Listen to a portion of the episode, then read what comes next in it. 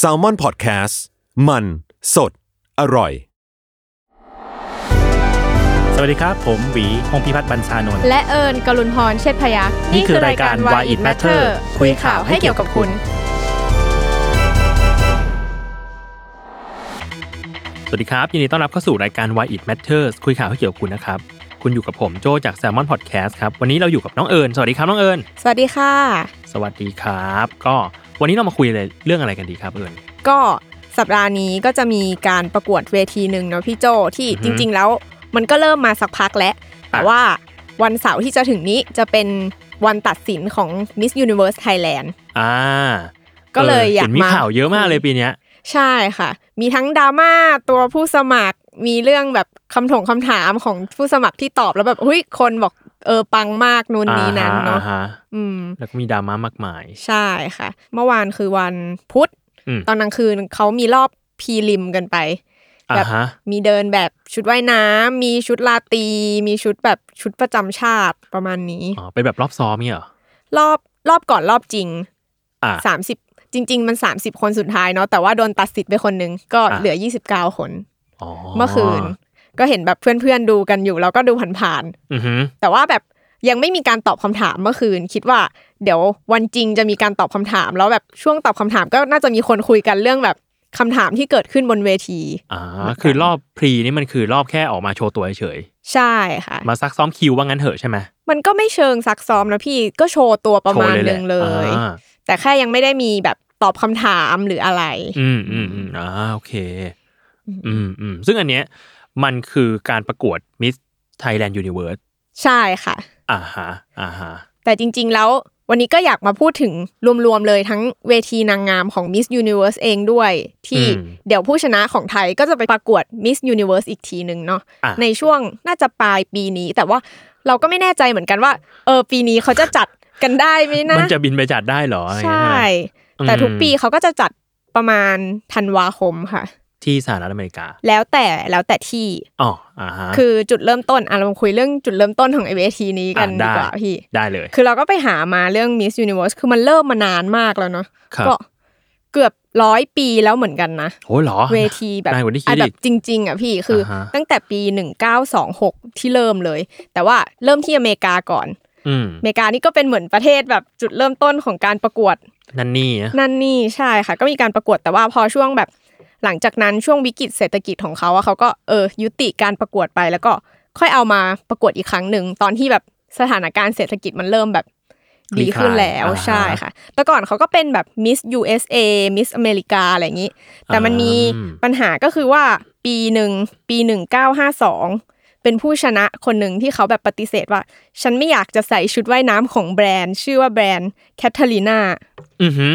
ทีเนี้ยแบรนด์แคทเธอรีนาก็เลยแบบ โอเคงั้นฉันก็จะไปจัดประกวดของฉันเองอ้าว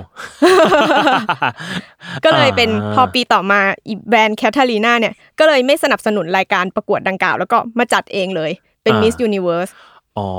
คือเรียกว่าแยกกัน ใช่ก็เลยมาตั้งเวทีของตัวเองเลยแบบเธอปฏิเสธของฉันใช่ไหมอ่าได้ ฉันก็ตั้งเวทีของฉันเอง ซึ่งตอนนี้ไอ้ Miss USA ก็ยังมีอยู่ปะก็ยังมีอยู่อ๋อค่ะก็คือประกวดแยกกันไปเลยว่าอย่างนั้นเถอะใช่แต่ Miss USA ก็คือประกวดแค่ในคนเอ่อ เป็นซิติเซนของสหรัฐอเมริกาเท่านั้นนี่ปะใช่ อเมริกาเขาจะมีแบบ Miss USA มี Miss อเมริกาอีกอันหนึ่งด้วยอะอันนี้เคยได้ยินชื่อ Miss อเมริกาใช่แล้วก็มี Miss Universe แต่ Miss Universe นี่ก็คือเป็นระดับที่แบบ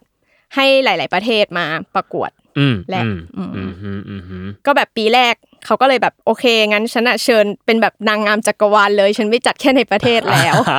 เกทับอย่างยิ่งใหญ่ ก็ชวนแบบสาวงามประเทศอื่น ๆ มาประกวดด้วยอ่าแต่ว่าช่วงปีแรกมันก็ไม่เยอะอะพี่ก็จะมีแค่ 30 ประเทศเท่านั้นอะไรอย่างเงี้ยอ่าก็ฟิลประมาณเหมือน World Cup ช่วงแรกๆก็จะมีเตะกันไม่กี่ประเทศว่างั้นเถอะใช่ใช่แล้วเหมือนแรกๆเนาะพี่เขาก็จะมีแบบเออถ้าใครจะมาประกวดก็ต้องจ่ายเงินเขาด้วยอ่าแน่นอนว่าพวกแบบประเทศเล็ก ๆ น้อย ๆ ประเทศแบบ เออยังไม่พัฒนาในช่วงนั้นอะมันก็ไม่มีกำลังที่จะแบบจ่ายเงินเพื่อไปประกวดอ่านนางงามจักรวาลอยู่อ่าฮะแล้วให้ให้คุณมาจัดเราแล้วเราต้องจ่ายตังค์ให้คุณอีก แนวแนวนั้น ใช่ใช่อ่าฮะแต่ก็เรียกได้ว่า Miss Universe นี่เป็นแบบเวทีแบบ Big Four ของระดับโลกเนอะมันจะมีพวกแบบ Miss Earth Miss อ่าฮะ World Miss International อะไรเงี้ยแต่เราก็อ่าฮะรู้สึกว่าไอ้ Miss Universe นี่ดูดังสุดเนอะพี่ ใช่ได้ยินชื่อบ่อยสุดอืมรองลงมาอาจจะเป็น Miss World มั้งอืมที่จะมีอืม Miss Thailand World ใช่เออที่เราเคยได้ยินใชื่อบ่อยๆ อีกอันก็เป็น Miss Grand อันนี้ไม่ใช่ละอันนี้ของไทยใช่ไหมมิสแกรนของไทย Miss Grand ตามมีภาคมีเอกต่างๆลักษณ์ใช่ Miss ใช่ Grand กาญจนบุรี อะไรก็ว่าไป ใช่ค่ะ ก็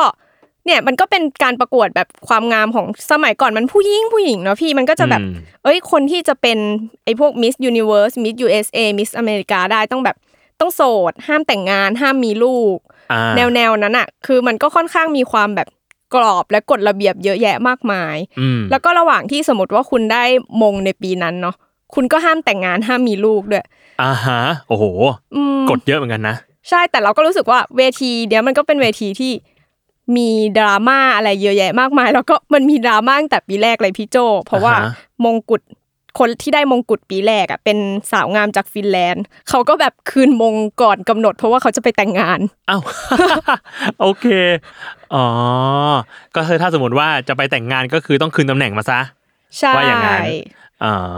เราแบบหาไปหามาเราก็รู้สึกว่าเออมันเป็นเวทีที่ดราม่ามันเริ่มตั้งแต่แบบปีแรกเลย แล้วทุกวันนี้สปอนเซอร์หลักยังเป็นแคทเธอรีนานี้อยู่ปะไม่ค่ะพี่มันก็มีการเปลี่ยนมือไปแบบหลายมือเหมือนกัน มี เออหลังแคทเธอรีนาก็มีเปลี่ยนมือไปเหมือนกัน แล้วก็มีเคยมาเป็นของโดนัลด์ทรัมป์เหมือนกันอ่าจำได้อ่าจำได้ แล้วแบบพอเขาจะลงชิงตำแหน่งประธานาธิบดีเขาก็ขายไป ตอนนี้ก็เป็นของอีกองค์กรหนึ่งไปแล้วของคนอื่นละใช่ค่ะอืมก็เปลี่ยนมือไปอืมฮึอืมฮึซึ่งเท่าที่ดูเหมือนสมัยก่อนมันจะยัง คือตอนเนี้ย พอเป็นเวทีประกวดนางงาม เราจะเห็นว่าเขาพยายามที่จะ drive ประเด็นสังคมมากเลยอะอืมเหมือน social issue อะเอามาเป็นคำถามบ้าง เอามาให้นางงามพูดบ้าง สมัยก่อนมันยังไม่มีขนาดนี้เนาะอืมสมัยก่อนไม่มีขนาดนี้พี่แต่ว่าเราว่าเราก็รู้สึกว่ามันก็มี social issue บางอย่างเหมือนกัน แต่ว่าก็รู้สึกว่าก็ยังเป็นแค่แบบน้อยๆ อยู่เช่นแบบอะช่วงที่คนญี่ปุ่นเป็นเอเชียคนแรกที่ได้ช่วงแบบปี 1960 กว่าๆอะไรเงี้ยครับก็เป็นช่วงที่เอเชียดูเริ่มเริ่มมีบทบาทในเวทีโลกหรือว่า อีกอันหนึงก็คือช่วงปี1977ที่เป็นคนดำคนแรกที่ได้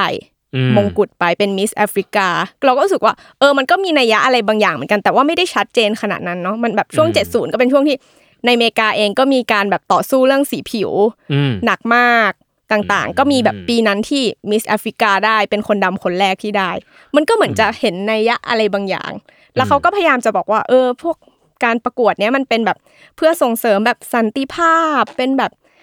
นางงามที่เป็นกระบอกเสียง แต่เราก็รู้สึกว่าสมัยก่อนมันเป็นอะไรที่แบบ เป็นเรื่องของความงามความงามอย่างเดียวเลยอะอืมอืมบนเวทีแบบพวกคำถามอะไรประเด็นอะไรก็แบบไม่ได้ดูหนักขนาดนั้น แล้วก็แต่ก่อนก็จะจัดแต่แค่ในอเมริกาเท่านั้นด้วยอ่ฮะเพิ่งมามีแบบหลังปีอย่างหลังยุค70น่ะที่ครับเริ่มแบบเป ลี่ยนไปประเทศอื่น ๆ แล้วก็ของไทยเองก็เคยเป็นเจ้าภาพนะพี่จำได้ไหมอ่าฮะปีโอ้นาตาลีเกลโบวาอ่าอ่าจำได้แล้วจำได้เอแล้วอปีนั้น ซึ่งเขาก็มองว่าประเทศอื่นก็มองว่าเออมันเริ่มเป็นเรื่องดีแล้วพออมแบบไปประกวดเวทีประเทศอื่น ๆ มันก็เริ่มแบบ เอ้ยมีเรื่องการโปรโมทการท่องเที่ยวอ่าฮะมีเรื่องการแบบเรื่องการลงทุนเศรษฐกิจให้แบบเออประเทศอื่น ๆ ได้เห็นว่าเฮ้ยมีประเทศไหนบ้างอ่าเออมันก็คล้ายๆกับการแข่งขัน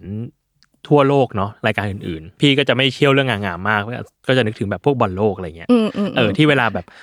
ได้เป็นเจ้าภาพบอลโลกก็เรียกว่าไป drive เศรษฐกิจที่นั่นใช่เขาก็จะพัฒนานู่นนี่ไว้พัฒนาเรื่อง facility พัฒนาเรื่องการสัญจร พัฒนาเรื่องระบบกีฬา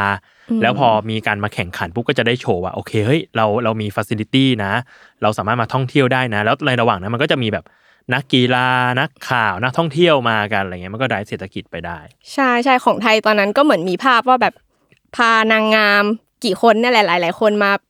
ที่วัดพระแก้วอ่ามีมีภาพไปเที่ยวแบบเออมาไหว้พระอะไรกันอย่างเงี้ย ก็เป็นภาพที่เออชาวต่างชาติก็จะได้เห็นในมุมแบบนี้ไปด้วยอือฮึอือฮึแต่ว่าแบบจริง ๆ ก็รู้สึกว่ามันก็เป็นเวทีที่อย่างที่คุยกันคือมันมีดราม่ามาตลอดเวลาเลยอือฮึนอกตั้งแต่ปีแรกที่คนแรกคืนมงกุฎไป หลังจากนั้นอ่าฮะมันก็มีดราม่าแบบ มาเรื่อยๆ ที่ เอ้ย ตัวนางงามเองผิดกฎ ก็มีอย่างคนแรกที่คืนมงกุฎเพื่อไปแต่งงานอ่าฮะแล้วก็มีแบบอีกปีหนึ่งที่ปี2002ค่ะ โดนปลด เพราะว่าแบบพบว่าแต่งงานแล้วแล้วก็มีลูกแล้วอะไรเงี้ยอ๋ออ๋อตอนปี2002ก็ยังต้องโสดและไม่มีลูกอยู่ ใช่ค่ะอ่าแต่ทุกวันนี้หมดแล้วไม่ไม่ได้มีกฎนี้แล้ว หรือยังมีอยู่ ทุกวันนี้ก็เหมือนยังมีอยู่นะพี่ แต่ว่าอ่ามัมันก็มีความพยายามสลายกฎบางอย่าง เช่นเรื่อง transgender อ่า มันมีปีหนึ่งพี่ปี 2012 ที่แบบอือฮึผู้สมัครของแคนาดาเป็น transgender แล้วตอนนั้นอะตอนแรกเหมือนเขาไม่รู้ เขาก็อ๋อเหรอผ่านเข้ารอบเข้ามานะก็พี่คุแล้วริฟายเพิ่งมารู้ตอนหลังๆ ตอนแบบ รอบไหนไม่แน่ใจ แต่ว่าเพิ่งมารู้ว่าเนี่ยคนเนี้ยเป็น transgender แล้วก็โดนตัดสิทธิ์ไป ซึ่งเขาก็มีทนายแล้วเขาก็มีทนายฟ้องร้องเลย มีเรื่องแบบอ๋อเหรออย่างนี้กันแล้วเหมือนตอนปี 2012 เป็นทรัมป์เนาะทรัมป์ที่อ่ายัยังเป็นทรัมป์ก็แบบตามสไตล์ทรัมป์ที่เป็นคนขาวอ่าที่เป็นฮะชาตินิยม แล้วก็ก็ออกมาพูดอะไรที่ไม่ดีเกี่ยวกับ transgender ตามสไตล์ของทรัตามมป์สไตล์ทรัมป์ซูพรีมไวท์ซูพรีมาซีก็มี scene ในตอนนั้นที่แบบว่าพูดถึงผู้สมัครคนนี้ที่ไม่ดีไปด้วย แต่ว่าพอเสร็จละ ปี 2012 ใช่ไหมเขามีการฟ้องร้องกันมีเรื่องกฎหมายทำให้หลังจากนั้นนะปี 2013 transgender สามารถสมัครได้แล้วอ๋อมันก็เหมือนกับแต่ว่าคนนี้เขาก็เป็นตัวแบบทลายทลายกำแพงนี่ออกไปใช่แต่ว่าก็ยังไม่มีคนมาสมัครจนกระทั่งปี 2018 ครับ มีเป็นข้ามเพศคนแรกเลยที่เข้ามาแบบอย่างถูกต้องด้วยเป็นเป็นมิสสเปน อืม อืม คิดว่ามันก็ค่อนข้างเปลี่ยนทลายอะไรบางอย่างไปเหมือนกันเวทีนี้อืมอาจจะช้าหน่อย แต่ว่าก็อืมมันก็มีการขับเคลื่อนบางอย่างเหมือนกัน อืมมันก็ให้เห็นแบบความเท่าเทียมกันมากขึ้น หรือความหลากหลายทางทางเพศ ทางแบบรูปร่างหน้าตาสีผิวอะไรก็ตามทีใช่ที่รู้สึกว่าเหมือนทางกองประกวดเองเขาก็พยายามจะ drive อะไรบางอย่างเหมือนกันนะอืม ตั้งใจอย่างนั้นอยู่ ใช่ค่ะอืมแต่ก็เป็นเวทีที่แบบพอสาวงามจากหลาย ๆ ประเทศมารวมกันแล้วพี่มันก็จะมีเรื่องดราม่าเยอะแยะมากมาย แล้วอีกดราม่าหนึ่งที่เราแบบ เห็นเป็นประจำเหมือนกันก็คือเป็นเรื่องแบบระหว่างประเทศที่ประเทศนู้นประเทศนี้เขาก็จะมีเรื่องราวทะเลาะกันอยู่แล้วอะแล้วพอนางงามของประเทศนั้นๆ มาเจอกันอะก็กลายเป็นเรื่องแบบระหว่างประเทศบนเวทีนางงามอีกกับพี่อ่าฮะสงครามนางงาม ไม่เชิงสงคราม แต่ก็เออก็สงครามเหมือนกันที่กลายเป็นว่าแบบเรื่องการเมืองระหว่างประเทศอะมันกลายเป็นการเมืองบนเวทีนางงามไปด้วยจริง ๆอะอ๋อเหมือนแต่ละประเทศเขาก็ ให้นางงามเป็นตัว represent แทนประเทศตัวเองเหมือนกัน ใช่ใช่การกระทำอะไรการต่างๆ บนเวทีหรือหลังเวทีมันก็มันก็มีความ represent ประเทศนั้นอยู่ดี ใช่ค่ะ อย่างอันเนี้ยเป็นประเทศที่เหมือนจะมีปัญหากันบ่อยมากก็คืออิสราเอลกับเลบานอนอ่าแล้วที่เขามีปัญหาเรื่องดินแดน คือเขามีปัญหากันอยู่แล้วล่ะ ใช่อ่าฮะที่ตะวันออกกลางใช่ไหมคะครับผมเขาที่ผ่านมาแบบแบบมิสอิสราเอลกับมิสเลบานอนก็จะต้องพยายามแบบเลี่ยงกัน ทำตัวอ่าแบบไม่สนิทชิดเชื้อกัน แล้วปีหนึ่งพี่มันมี เจอว่าเขาถ่ายเซลฟี่ในรูปเดียวกัน อ่า คือมีมีประมาณ3 4คนแล้วมีเขาสองคนอยู่ด้วยกันอ่าโหมันเป็นถึงเรื่องระดับที่แบบเลบานอนแบบจะตั้งสอบสวนมิสเลบานอนทำไมมีเซลฟี่คู่อะไรอย่างเงี้ยโหเชี่ยจริงจังอะ มันเออมันกลายเป็นก็เรื่อเห็งนใจนะ ก็เห็นใจนะ บางทีแบบเรามา represent ประเทศแต่ว่าเราก็แบบเจอกันอะ มันก็มีความเป็น personal อยู่อะเขาก็ต้องออกมาให้สัมภาษณ์ว่าเนี่ยเขาพยายามเลี่ยงตลอดเลยนะ ไม่ได้อยากอยู่ด้วยเลย แต่แบบอ่าพอมีรูปออกมาโหกลายเป็นเรื่องระดับประเทศว่าแบบคุณไปอยู่ด้วยกันได้ยังไง อ่าก็เข้าใจ หรือว่าแบบเข้าใจปี2002ก็แบบมิสเลบานอนก็โดนแบบ ไม่ได้ส่งไปมิสยูนิเวิร์สเพราะว่ามีปัญหาการเมืองที่แบบอิสราเอลไปโจมตีประเทศเขาแล้วเหมือนทำให้ประเทศอยู่ในสภาวะที่ไม่พร้อมที่จะส่งนางงาม มิสเลบานอนก็ไปประกวดไม่ได้ก็แบบเหมือนปีนั้นก็พาเขาก็พลาดโอกาสไป เพราะเรื่องการเมืองในประเทศอีก อือฮึอือฮึอืมอืมมันก็กลายเป็นว่านอกจากเป็นนางงามแล้วมันเป็นอย่างอื่นด้วยอะมันแทบจะเป็นทูตเป็นนักการเมือง เป็นตัวแทนของประเทศด้วยเลย ใช่หรือว่าอย่างปีหนึ่งพี่ที่รัสเซียเขาเป็นเจ้าภาพ แล้วเขาก็ต้องให้วีซ่านางงามต่างๆ แต่เขาไม่ให้วีซ่ากับนางงามประเทศแบบโคโซโว ที่เขาไม่ยอมรับว่าเป็นประเทศ อ่าฮะเขาเป็นแบบประเทศที่แยกออกมา เขาก็แบบอ่าไม่ให้วีซ่าเหมือนยังไม่ได้รับการรับรองเป็นประเทศใช่ไหมโคโซโวรัสเซียเขาจะไม่รับรองพี่อ๋อเขาก็จะมองว่าแบบมันแยกมาจากแบบพวกเครือของเขาอ่าครับก็เป็นเรื่องการเมืองว่าแบบโอเค ฉันไม่ให้วีซ่ามิสประเทศนี้ อืมอืมก็ก็เป็นเรื่องเป็นราวอยู่นะ อืม เราก็รู้สึกว่ามันเป็นเวทีที่เป็นความงามก็จริง แต่ก็มีเรื่องการเมืองบนเวทีเนี้ยเยอะพอสมควรเหมือนกัน อืมอืมอืมแล้วทีนี้ เอิญมองว่าการที่กองประกวดหรือว่าเวทีนางงามมันเริ่มมีวัดมาเป็นประมาณเนี้ยมันโอเคไหมอะกับการที่แบบ เรื่องนี้มันดูเป็นเรื่องเรื่องความงามเรื่องบันเทิงเรื่องอะไรเงี้ยเออ แต่ว่าตอนนี้มันเริ่มพัวพันกับการเมืองอย่างแบบ อย่างใกล้ชิดขึ้นมากอืมจริง ๆ ถ้าเราดูแบบ Miss Universe ของระดับโลกนะพี่เราก็รู้สึกว่า เออหลังๆ มันเริ่มมีเรื่องการเมืองมากขึ้น แต่ถ้าเรามาดู Miss Universe ของไทยอะค่ะ หรือว่าอืมพวก การประกวดที่แตะก่อนของไทยเขาจะเรียกแบบนางสาวสยามนางสาวไทยอะไรเงี้ย ถ้าเราไปดูตั้งแต่แรกนะพี่โจ เราจะเห็นว่ามันมีการเมืองแต่เริ่มเลยของไทยอ่าฮะคือตั้งแต่เริ่มมาพี่การเมืองของไทยอะมันแบบเป็นการจัดเพื่อแบบคนที่เป็นนางงาม เป็นนางสาวสยามเนี่ยก็จะได้แบบเหมือนยกฐานะสังคมของตัวเองประมาณหนึ่งในช่วงนั้น แล้วก็จริง ๆ มันเกี่ยวมาตั้งแต่แรกเพราะว่าแต่ก่อนนะพี่ ไอการประกวดพวกนางสาวไทย นางงามสยามเนี่ย มันถูกจัดโดยรัฐอ่าแบบรัฐเป็นคนรัฐบาลเริ่มเลย ไม่ได้เป็นใช่องค์กรอิสระอะไร ใช่ไม่ใช่เอกชน ทุกวันนี้เราจะเห็นภาพว่าดูเป็นเอกชนเนาะเป็นแบบสปอนเซอร์ต่างๆ แต่ว่าตั้งแต่แรกเริ่มของไทยช่วงแบบสองสี่เจ็ดเจ็ดช่วงแบบอืมยุคแรกแรกสองสี่เจ็ดเจ็ดยี่สิบปีนั้นอะเป็นรัฐบาลที่สร้างแล้วก็ให้แบบ จุดประสงค์มันคือ เพื่อให้นางสาวสยามเนี่ยนางงามคนเนี้ยเป็นแบบประชาสัมพันธ์ของรัฐ ในยุคที่ช่วงนั้นเราเพิ่งมีประชาธิปไตยเนาะอือหือเป็นการแสดงว่าเฮ้ยเนี่ยไปเผยแพร่ระบอบว่ามีเรามีประชาธิปไตย แล้วก็การประกวดนางงามก็เป็นแบบเสรีภาพของผู้หญิงอืมที่จะมีสิทธิ์ขึ้นมาแบบโชว์อะไรบางอย่างอืมแล้วก็เป็นหนึ่งในไฮไลท์ของงานฉลองรัฐธรรมนูญด้วยของไทย อ๋อโอ้โหทุกอย่างมันเกี่ยวพันกันหมดเลยทำไมดูดูแบบประเดประดังทุกเอเจนดาลงมาอยู่ในงานประกวดนางสาวสยาม ใช่ เราก็ไม่คิดเหมือนกันเนาะพี่ย้อนไปว่าเฮ้ยอืมมันเกิดจากโดยรัฐว่ะอ่านี่ไงพี่ไป search เจอนางคือนางสาวกัญญาเทียนสว่าง อ่า คนแรกเป็นใช่ไหมครูะอืมอ่า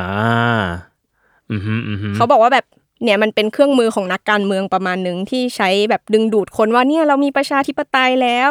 ผู้หญิงเราก็แบบเท่าเทียมกับผู้ชาย แล้วผู้หญิงก็มีพื้นที่สาธารณะที่จะมาแสดงออก ว่าแบบฉันมีตัวตน อืม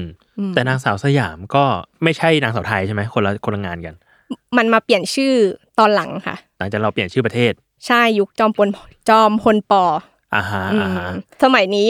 พวกมิสยูนิเวอร์สอะไรก็จะดูไปออกงานแบบงานสังคมงานอะไรแต่สมัยก่อนเขาก็ออกงานแบบ งานประชาสัมพันธ์ของรัฐอะพี่อ่านึกงานงานทางสำคัญของรัฐบาล งานแบบโชว์ตัวต่างๆ ของรัฐ คือก็เป็นงานช่องสิบเอ็ดนี้ยอืมใครทันนะฮะเมื่อก่อนช่องสิบเอ็ดก็เป็นแบบประชาสัมพันธ์นะฮะอืมเออก็จะไปออกงานอะไรอย่างนั้น ใช่กลายเป็นนางงามก็เป็นมาสคอตของรัฐประมาณหนึ่งเนาะอ่าฮะในยุคอ่าฮะสมัยนั้นถ้าจะแบบเปรียบเทียบภาพขึ้นมา อืมอืมแต่ทุกวันนี้ไม่ใช่แหละ อืม ทุกวันนี้เป็นอีกแบบหนึ่งทุกวันนี้มันเป็นภาพของแบบ เอกชนประมาณหนึ่งเนาะพี่ครับแบบดูภาพมันเปลี่ยนไป แล้วก็รัฐก็ไม่ได้เข้ามาสนใจอะไรกับเวทีนี้ขนาดนั้นด้วย ทุกวันนี้งานประกวดเอ่อเนี่ยก็ประกวดประกวดเวทีประกวดนางงามของประเทศไทยมันมีเยอะแค่ไหนอะอู้ก็เยอะเยอะเหมือนกันเนาะพี่จริง ๆ มันก็เห็นผู้ชายเวทีของผู้ชายก็มีด้วยเหมือนกันเนาะอืมอืมสมัยก่อนจะไม่ค่อยเห็นเวทีผู้ชาย สมัยนี้ก็ใช่เริ่มเห็นมากขึ้นมากขึ้น หรือว่ามิสทิฟฟานี่อะไรเงี้ยอ่าก็มีมากขึ้นเหมือนกัน อืมอืมก็จริง ๆ ประเทศเราก็เรียกได้ว่าเป็นประเทศที่บ้านางงามกันกันพอไปประใช้มาณได้เลยนึงนะใช้ได้เลยล่ะอ่าเพราะว่าถ้าไล่เรียงที่ได้ยินชื่อกันบ่อยๆ ก็จะมีอะ Miss Thailand Universe เนาะอืมอันนี้คือได้แฟรนไชายมาจาก Miss Universe ใช่ไหมไม่รู้เหมือนกันว่าจุดไม่รู้เริ่มต้นเขาเรียกว่ามันแบบอะไรเนอะไปเปลี่ยน เป็นชื่อนี้อะไรตอนไหนเหมือนกันอ่านะซึ่งพี่นางสาวไทยคือ Miss Universe ไม่ใช่ นางสาวไทยเป็นอีกเวทีหนึ่งเหมือนกันอ๋อเป็นอีกอันหนึงเลยใช่ไม่เกี่ยวกันเลย ใช่ Miss Thailand World ก็เป็นอีกอันหนึ่งใช่อ่าเออมีเนี่ยมิสเนี่ยเอิร์ธอีกอันหนึ่ง Miss Miss Earth อืมเออ Miss Earth ดูรักโลกใช่ใช่พี่รักโลกใช่ไหมจริงๆใช่อไหมเจนดาเขาแบบเป็นเรื่องแนวแนวๆสิ่งแวดล้อมอ๋อเออการใช้ชื่อนี้ก็มีผลอยู่เหมือนกัน ใช่ค่ะเออประมาณนี้มิสแกรนก็จะเป็นแบบต่างจังหวัดต่างๆ มาประกวดกัใช่อืม แล้วจริง ๆ พวกนางงามพวกนี้เขาก็ประกวดคลอสกันไปคลอสกันมาเหมือนกัน คนหนึงเคยไปเวทีนั้นแล้ว อีกปีหนึ่งมาเวทีนี้อ่าแปลว่ามันมีธุรกิจนี้อยู่แหละ คือการส่งนางงามไปต่างๆป่ะใช่ไหมการปั้นนางงาม การปั้นนางงามอืเป็นมีวงการนางงามอยู่อะว่าอย่างใช่นั้นเถอะซึ่งจริง ๆ เวลาพวกนางงามเราก็จะเห็นว่าประเทศไทยจะชอบทะเลาะกับฟิลิปปินส์เนาะพี่อืม แบบเวลามีเนี่ยก็จะแบบอะทะเลาะกับชาวฟิลิปปินส์แล้วว่าแบบใครของฉันได้ของเธอจะได้ ซึ่งฟิลิปปินส์ก็เป็นอีกประเทศหนึ่งที่เขาจริงจังเรื่องการปั้นนางงามกันแบบมีธุรกิจเลยเหมือนกันอ๋อเหรอ ใช่ไปอ่านมาเจอว่าแบบบางคนเป็นแบบไม่ใช่เป็นชาวฟิลิปปินส์อะพี่ แต่ก็ไปแบบเหมือน train นางงามที่ฟิลิปปินส์เพื่อจะเป็นนางงามประเทศตัวเองอ๋อเหมือนฟิลิปปินส์เป็นแบบ Academy ใช่ใช่เขามีแบบนางงามธุรกิจในการปั้นนางงามเลยอ๋อโหเจ๋งว่ะอืมแล้วก็ส่งกลับไปแต่ละประเทศ ใช่เหมือนแล้วเขาก็กลับไปประกวดประเทศตัวเอง อ่า หลังจากไป train มาแล้วโหโหมันจริงจังกันประมาณหนึ่งเลยต้อเนาะงเทรนอะไรบ้างวะเนี่ย train การแบบการเดินการ pose ตอบการคำถาม ใช่อ๋อเป๊ะปังทุกท่วงท่า เป๊ะปัง ปัวปังเออเดี๋ยวนี้ตามสับไม่ทันละอืมาอุ้ยแต่ก็เขาก็บอกว่า เนี่ย ถ้าจะเห็นว่าคนไทยแบบบ้านางงามกันแค่ไหนก็ไปดูสมัยที่ของไทยก็เคยได้มิสยูนิเว r ร์สมาสองครั้งเนาะค่ะครับมิสยูนิเว r ร์สระดับโลกก็คือแบบ คุณอาภัสราหงสกุลอ่าฮะกับพรทิพย์ปุ๋ยพรทิพย์อืมซึ่งเขาบอกว่าหูตอนนั้น เอิญก็เกิดไม่ทันเนาะพี่อ่าฮะแต่เขาบอกว่าแบบภาพรถแห่นางงามอะคือคนไปดูเยอะมากอืมๆแบบที่แห่ว่าเอ้ยชนะ ชนะมิสยูนิเวิร์สมาใช่อ่าฮะคนก็คือแบบไปแห่ต้อนรับกันเยอะมาก ๆ เป็นภาพว่า เออคนไทยมันแบบจริงจังกับการดูนางงาม มากประมาณหนึ่งเหมือนกันอืมฮึอืมฮึแต่ก็มีคนที่แบบวิเคราะห์กันประมาณหนึ่งว่า เออช่วงที่ผ่านมาสถานการณ์การเมืองไทยมันแบบเครียดมากด้วยทำให้แบบเหมือนเวทีเนี้ยมันเป็นเวทีที่ทำให้คนแบบที่รู้สึกหมดหวังกับสังคม หรืออะไรได้หันไปเสพสิ่งสวยงามอืมมีคนวิเคราะห์ประมาณหนึ่งเหมือนกัน แล้วมันก็เป็นแบบความชาตินิยมเหมือนกันเนาะพี่เหมือนเวลาแข่งกีฬาใช่ใช่ใช่ที่ก่อนหน้าเนี้ยเอ้ย เราตีกันเรื่องการเมืองแค่ไหนแต่พอแบบ มาเชียร์กีฬาหรือว่าเชียร์นางงาม เรามีแบบจุดร่วมเดียวกันว่าเฮ้ยประเทศเราอ่าต้องชนะอ่าเออก็ใช่มันคล้าย ๆ แข่งกีฬาพี่ว่าเอาเข้าจริงแล้ว ใช่มีความแบบชาตินิยมประมาณหนึ่งเหมือนกันโดยที่บางทีอืมเราก็ไม่รู้ตัวว่าเฮ้ยเรามีความชาตินิยมลึกๆนี้อยู่ในตัว เราอาจจะบอกว่าเฮ้ยเราไม่ได้อะไรมาก แต่พอเชียร์นางงามเราแบบ จริงจังสุดแบบอืมประเทศเราต้องชนะ เหมือนบางทีเราก็ enjoy กับการแบบการมีคู่แข่งคนเดียวกันเหมือนกันนะใช่ เหมือนแบบประเทศที่เออโอเค ภายในประเทศอาจจะแบบอาจจะมีปัญหาเรื่องเรื่องเสถียรภาพเรื่องการเมืองอะไรอยู่ แต่ว่าพอมีการแข่งกีฬาแข่งนางงามเงี้ยก็จะไปเชียร์เพื่อที่จะสู้กับประเทศคู่แข่งอีกทีหนึ่งสามัคคีกันสามัคคีกันทันทีขึ้นมา ใช่ค่ะอืมเนี่ยของไทย ซึ่งถ้าดูของไทยก็จะเห็นว่า โอ้โหเราอะ เวทีนางงามของเรานี่เกี่ยวกับการเมืองมาตั้งแต่แรกอย่างเลี่ยงไม่ได้เลย เพราะว่ารัฐเป็นคนสร้าง เป็นอ่าฮะกระทรวงมหาดไทยที่เป็นผู้จัด โอ้โห ไม่ใช่กระทรวงวัฒนธรรมอะไรด้วยนะ กระทรวงมหาดไทยเลยจริงจังมาก นึกภาพไม่ออกเลยเนาะพี่อ่าฮะอืม อืม แล้วเออถ้างั้นถามเอิญดีกว่าว่า อย่างที่ผ่านมาช่วงก่อนอันเนี้ยพี่พี่เห็นข่าวแววๆว่าแบบ นนางงามไทยก็กำลังมีดราม่าอะไรกันอยู่อะนี่เกิดมันเกิดอะไรกันขึ้นอยู่ช่วงเนี้ยจริง ๆ มันเหมือนแบบเป็นความจริงสองด้านของผู้สมัครคนหนึ่งกับกองประกวดอะไรอย่างเงี้ย พี่ที่อ่าฮะกองประกวดบอกว่าเขาทำผิดกฎเกณฑ์ เพราะว่ามีผู้ช่วย เขาไม่ใช้คำว่าผู้จัดการนะคะ แต่ว่าคนนั้นเหมือนเขาประชุมกับกองทุกครั้ง รู้ข้อมูลภายในกอง แล้วคนนั้นก็กลายไปเป็นผู้ช่วยของนางงามคนหนึ่งเขาก็น่าจะ คิดว่าคนนี้อาจจะคาบข่าวไปบอกนางงามก็ได้อะไรอย่างงี้ใช่ไหมใช่เขาเอาก็ข้อมูลล่วนไหลเขาถือว่าเขาก็บอกว่าเออมันผิดกฎข้อหนึ่งของเขาเขาก็เลยตัดสิทธิ์นางงามคนนี้ แล้วนางงามคนเนี้ยอืมเขาก็บอกว่าพี่คนเนี้ยเป็นแค่โบรกเกอร์ของเขาคือช่วยหางานให้บางครั้งเท่านั้น อืมซึ่งเราก็ไม่รู้ว่าความจริงของใครยังไง แต่ว่าเขาก็มีแบบกองประกวดก็มีแชทหลุดอ่าฮะ ที่เอาแบบมาแฉเจ็ดสิบเก้าหน้าโอ้โหเยอะเลย ใช่ก็จะพบว่าแบบเออในแชทนั้นก็มีแบบผู้สมัครคนนี้ที่พูดถึงนางงามคนอื่น ผู้ประกวดคนอื่นที่ไม่ดีอืมหรือว่าพูดอะไรในเชิงที่อุ้ยเหมือนรู้อะไรมาเกี่ยวกับการประกวดเลยอืมเขาก็เหมือนบอกว่าอะให้คนดูตัดสินใจเองอ่าโอ้โหละครซ้อนละครอีกทีเลยใช่ แต่ก็พูดถึงคนเนี้ยค่ะที่ที่โดนตัดสิทธิ์ไปเชอเอมเขาก็ทำให้คน สนใจคำถามนางงามเหมือนกัน เพราะว่าคำตอบที่เขาตอบเกี่ยวกับเรื่องแบบต่างๆ ประชาธิปไตยหรือเรื่องการทำแท้งที่เขาพูดถึงประเด็นสังคมทำให้แบบภาพของนางงามในปีเนี้ยที่คนคาดหวังอะค่ะ ไม่ใช่แค่แบบคุณต้องสวยอืม beauty standard ตรงเป๊ะอย่างเดียวแต่แบบคุณต้องสามารถตอบคำถาม เชิงคิดวิเคราะห์ แยกแยะประมาณอ่าหนึ่งได้ทำอืม เราก็เห็นเทรนด์ของคนที่บอกว่าแบบเออไม่ได้อยากได้นางงามที่แค่สวยอย่างเดียวแล้ว แต่อยากได้คนที่ represent ประเด็นสังคมอะไรบางอย่าง หรือว่าใช้ privilege ของตัวเองในการพูดอะไรบางอย่างเหมือนกัน อืม พี่รู้สึกว่ามันเริ่มวิวัฒนาการมันเริ่มจากตอนแรก ๆ อาจจะเป็นเรื่องความงามเป็นหลักอะหลังจากนั้นมันเริ่มแบบเอ้ย เราต้องการนางงามที่ฉลาดด้วย หรือว่าตอบคำถามดีด้วยอืมซึ่งเราก็จะเห็นแบบประมาณแบบสิบ10กว่าปีที่ผ่านมาก็จะเอ้ยคำถามก็จะน่าสนใจขึ้น นางงามก็จะตอบแบบโอ้ ยดูแบบฉลาดมากเลยขึ้น ตอนนี้มันเริ่มพี่ว่ามันเริ่มเป็นเรื่อง mindset มากขึ้นแหละ ใช่พี่จริง ๆ ในต่างประเทศมันก็มีเหมือนกันนะนางงามที่เขาใช้เวทีของตัวเองหรือว่าช่วงเวลาที่ตัวเองได้พูดอะไรสักอย่างอะพูดปัญหาออกมา แล้วแบบอืมทำให้คนแบบรู้สึกว้าวมากอย่างปี 2019 ก็มีของประกวดของ USA อะค่ะครับก็เป็นมิสจากรัฐมิชิแกนเขาออกมาพูด แบบแทนที่เขาจะแนะนำตัวตัวเองโน่นนี้เขามาพูดว่าแบบเนี่ยเขามาจาก รัฐนี้ที่มีปัญหาเรื่องการขาดแคลนน้ำในรัฐอ่าก็คือเลสประเด็นนี้ขึ้นมาให้คนเห็นในช่วงเวลาที่แทนที่เขาจะได้ใช้แนะนำตัวแต่เขาแบบเลสประเด็นนี้ขึ้นมา หรือว่าอย่างของเปรูอะค่ะปี 2017 แบบหลายคนเลยที่ขึ้นมาพูดว่า แทนที่เขาจะพูดสัดส่วนน้ำหนักของตัวเองอะเขาเปลี่ยนเป็นพูดเรื่องปัญหาผู้หญิงที่ถูกคุกคามในประเทศเขาอ่าแทนที่เขาจะพูดว่าเฮ้ยฉันสูงร้อยหกสิบห้าเขาก็มาพูดว่า เนี่ย เออ มันมีผู้หญิง สองพันสองร้อยคนที่ถูกฆ่าตายจากการคุกคามในปีนี้อ่าเปลี่ยนตัวเลขมาเป็นปัญหาทางสังคมแทน อ๋อมันเป็นตัวเลขอันนี้แทน ใช่ค่ะ ในทุกสิบนาทีจะมีผู้หญิงคนหนึ่งถูกข่มขืน อืม กลายเป็นว่าโอ้โหโห คนก็เลยแบบ เฮ้ย มันเริ่มมีพลังอะไรบางอย่างที่ส่งออกมาจากเวทีนี้เหมือนกัน อืมอืมอืม ซึ่งดูดูท่าเทรนด์มันก็จะเริ่มมาทางนี้มากขึ้นเรื่อยๆเนาะ ตอนนี้กลายเป็นว่าเราต้องการนางงามที่ อะ โอเค มี stan มี beauty standard ประมาณหนึ่งแล้วก็อยากให้มีความฉลาด แล้วก็ต้องมี mindset ในการตอบคำถามการอยู่ในสังคม การ raise ประเด็นสังคมที่ดีด้วย อืมอย่างของอเมริกาพี่มิสอเมริกาเขาใช้คำว่าแบบเนี่ยประมาณ 2 ปีที่แล้วเขาใช้คำว่ามันจะเป็นมิสอเมริกา 2.0 แล้วอ่าฮะคือเขาจะแบบไม่ใช่แค่ประกวดความสวยความงาม แล้วก็จะไม่สนใจแค่รูปร่างรูปลักษณ์ภายนอกเท่านั้น เขาจะแบบ เปิดให้โปร่งใสให้ผู้หญิงที่เข้ามาร่วมแบบ สามารถแชร์ไอเดีย แชร์แชร์ความคิดแล้วก็ไม่ได้เรื่องแค่รูปลักษณ์เท่านั้นนะพี่อืมฮึคือเขาก็พยายามจะเปิดกว้างขึ้นให้มันเป็นเวทีที่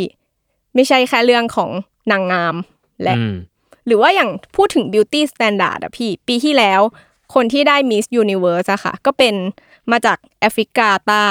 แล้วเขาก็เป็นคนดำที่ผมสั้นเลยอืมเป็นผู้หญิงแบบที่ ไม่ใช่ beauty standard อะค่ะอืมอืมแล้วเขาก็ออกมา represent ตัวเองว่าเนี่ยการที่เขาได้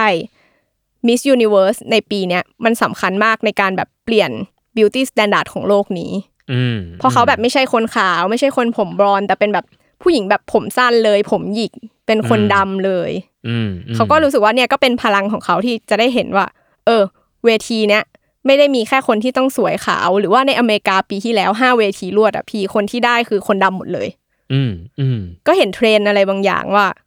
beauty standard มันก็เปลี่ยนไปประมาณหนึงเหมือนกัน อืมอืมอืมถ้างั้นถามเอิญหน่อยว่า ถ้าอย่างนั้นแล้วในฐานะที่เราอาจจะเป็นแบบผู้ชมอะคนดูอะไรเงี้ย เราจะได้รับผลอะไรบ้างเหรอ หรือว่าเราจะได้อะไรจากการติดตามเวทีนางงามบ้างเหรอ อืมจริง ๆ ถ้าพูดอย่างหนึ่งอะอย่างที่พี่โจบอกว่าคำถามมันยากขึ้นเรื่อยๆเออรู้สึกว่าคำถามอะมัน สำคัญแล้วก็เลพิเซนต์อะไรบางอย่างถึงประเทศนั้นๆเหมือนกันเนาะเราไปดูคำถามเอิญเคยทำแบบรวบรวมใน The Matter ไปดูคำถามย้อนหลัง10ปีอะพี่อืมแล้วเห็นว่าคำถามมันเปลี่ยนไปมากแต่ก่อนแบบสักปี2008 2009มันถามอะไรแค่แบบ เออ คุณว่าผู้ชายกับผู้หญิง ใครใช้ชีวิตง่ายกว่ากันหรือถามแค่แบบ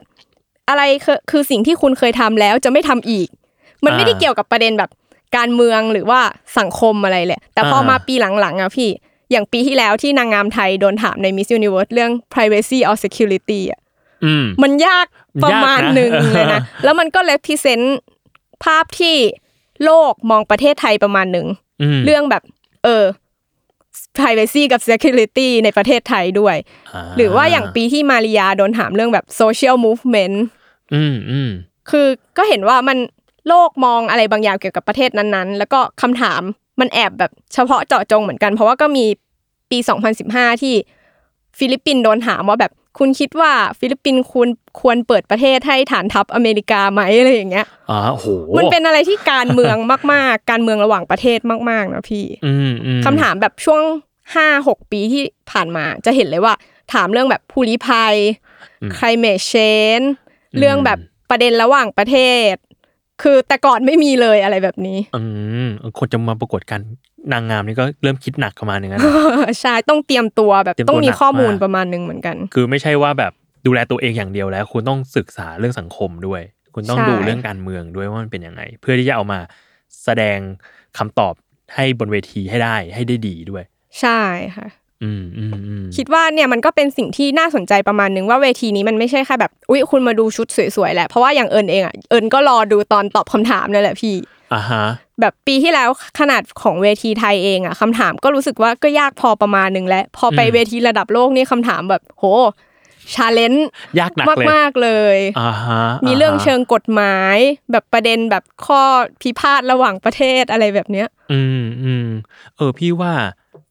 สุดท้ายมันอาจจะมีความทำให้ประเด็นทางการเมืองหรือสังคมการเมืองระหว่างประเทศอะ มันถูกแบบชูการ์โค้ดอะอืมเออ คนที่จะมาดูนางงามกลายเป็นว่าก็ได้รับข้อมูลอะไรเหล่านี้ไปด้วยอะตอนแรกเราอาจจะไม่รู้ก็ได้นะเอ้ยพี่ก็ไม่รู้เรื่องความขัดแย้งอะไรหลาย ๆ อย่าง แต่ว่าเนี่ยคุยกับเอิญวันนี้ หรือว่าบางวะบางที